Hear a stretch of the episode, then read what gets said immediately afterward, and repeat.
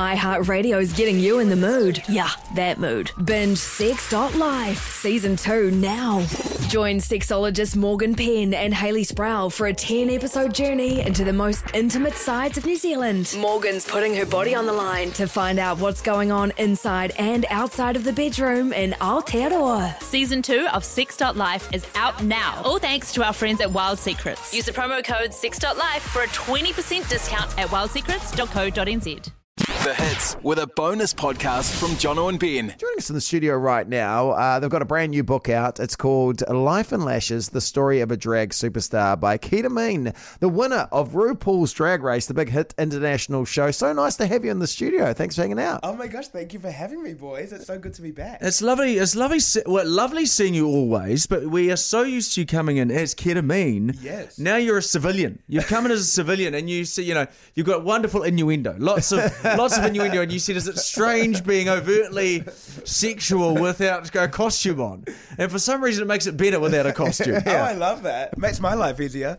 so what? Because obviously Nick is you. You know when you're not uh, ketamine. Yeah, So what, who not, who calls you Nick? Who calls you ketamine? And how does that work? And when do you decide that you want to be who you want to be? Oh my gosh, these days it's all much of a muchness, to Right. be honest. Uh, so many people in my life kind of just know me as Keita, and they call me Keita when I'm not dressed up. So um, my family still call me Nick. My mother calls me Nicholas if she's angry at me. I, I get that as well. Benji, I get Jonathan. I get Jonathan. Yeah, that's what parents they're like. That's what we named you when you came out because you came from a family and your old, older siblings were big bogues. Yeah. Big Buggins. Pantera, Yeah. Slayer. That's right. Yeah. Yeah. Was, was Jono your older siblings? I mean, what's going?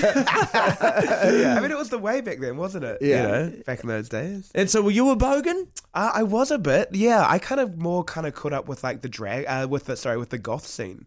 You know, I, w- I was like a little goth, um, a little shit. right. But you're, you're like in the in the book, and obviously you talk about it, not really sort of fit, feeling like you fit in until you sort of discover drag. I guess. Yeah, that's right. You know, and it's funny when you're kind of when you feel like you don't fit in, you kind of uh, really resonate with other people that also don't fit in, and then in a weird way, uh, fit in amongst people that don't fit in. It- It's What is it like? Because obviously you go through a large part of your life going, where you know, where do I slot into this thing called life? What is it like when you do find your people? Um, amazing actually, and and that's a journey in itself. You kind of um, you often try to find people that you turn into your people, and then and part of finding my people was uh, still trying to. Uh, change myself to fit in with that just so I could have people that I found like I did fit in with. Now I the more I have lived authentically, uh, the the better my life has become, and that's been a long lesson and a long journey in my life. But and it's something I'm still learning and I'm still living. I but, think um, everyone does though, yeah. to a certain extent. yeah. Um. So you know, I'm still on that journey, but um, you know, life is great, and um, it, it's it's so it's so freeing living authentically and and not hiding myself. What has been the standout for you? Because you've had such a, a wild ride. Yes. Um, oh my gosh. So obviously my journey on RuPaul's Drag Race, and um, you know, on that show, I truly kind of felt like. Uh, the little Kiwi who could, you know, it was very um, up against some big names in the Australian drag industry.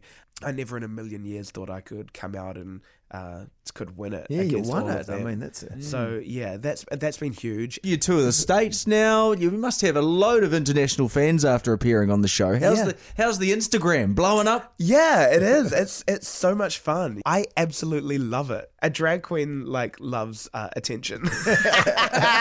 Believe it or not. yeah. I I've always loved receiving love and I've always loved giving love and now I feel like I'm in the ultimate position uh, for both. So I feel very very very grateful. Um, does RuPaul keep in touch? I was very fortunate uh, to see RuPaul uh, again recently um, for something that's about to air soon. When I see her, she's very supportive and very caring. Uh, I keep in touch with Michelle Visage, yeah, and all the cast and crew. Now a lot of amazing names in the Yes. drag uh, drag queen industry. I wanted a quick game: real or fake names. So Okay. yeah, your real name of someone uh, from the, the drag world or not. Okay, Karen from finance. Real. Yeah, real. I, I, was- love yeah. Karen from finance. She's amazing. Okay, we got Jono from the hits.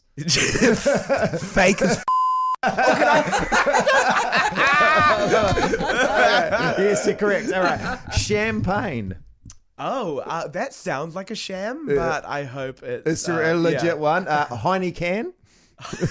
you answer first, and then I'll say. Gotta be fake. Yeah, Well, well, I, that's I- I- brilliant. I made it up, but it might be. It I might be love Heine right. can that. works well. Yeah. Oh, Heine cans. Yeah, yes, Oh, that's, that's the one. good. That's the one. Heidi Uh, Cam. penitentiary. Uh, but let's say real. Yeah, real. Mr. Minute. Ma- yeah real. Oh, well, Real. no, as far as I don't know, that's just the place that cuts your keys at the mall. Uh, Eggs Benedict. Oh, gotta be fake. Well, surely. apparently they're real, that's legit. a real, that's a Eggs real joke Benedict. for me. Yeah, yeah. That's fantastic. It's very edgy. Yeah, I mean- and then uh, finally, John and Benedict's. Oh, yeah. uh, John and Ben are the best dicks, so, uh, but that's their middle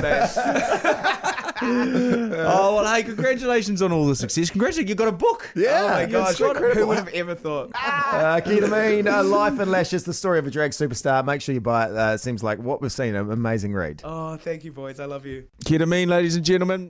One of the scariest things you can hear as a parent is quiet. But if you do get a little quiet time, have a listen to The Parenting Hangover. It's not scary at all. If she thinks, man, I've had a shit Mother's Day, it's not on me, okay? You're not my mum. That's the kids. The kids should have been best behaviour, and they chose not to, okay? Yeah. They chose to give you crappy presents. They chose to complain at the nice breakfast we made. I'm just there, I'm helping, but it's, sorry, mate. The Parenting Hangover with Clint and Jordan. New episodes every Thursday on iHeartRadio or wherever you get your podcasts.